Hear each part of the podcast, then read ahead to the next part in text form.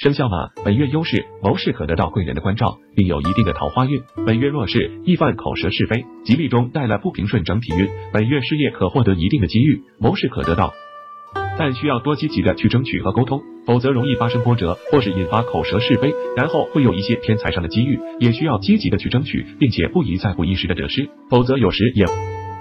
爱情运，生肖马本月桃花运不错，容易遇到形象气质佳、会关心人的异性，容易和对方互生好感。无论男女生均容易有这种优势。事业运，本月上班的生肖马事业上会有一定谋事，可得到贵人的关照，但需要多积极的去沟通，不可急躁，否则易犯是非和波折。同时，也注意资质证书不宜出问题。财富运，本月生肖马的财富运只能。因为可以得到贵人的关照而获利，但又会伴随一些波折，所以无法获取到最多，无法利益最大化。同时，还不宜去计较一时得失，否则还可能会导致失去一些。生肖羊本月优势，利于项目合作，和执法部门关系融洽。本月弱势，劳碌压力不小。整体运，生肖羊本月事业上机遇不错，利于项目合作和。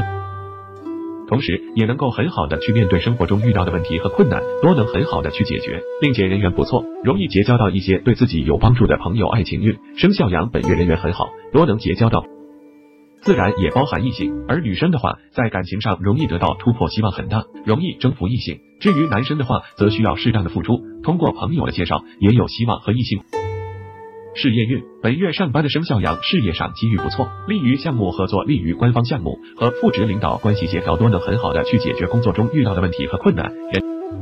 财富运，本月生肖羊财运上会有一定的机遇，会因为项目合作而获得收益，但求财多辛苦劳碌，多容易受到严格的约束，可以挣的钱有一部分是属于辛苦。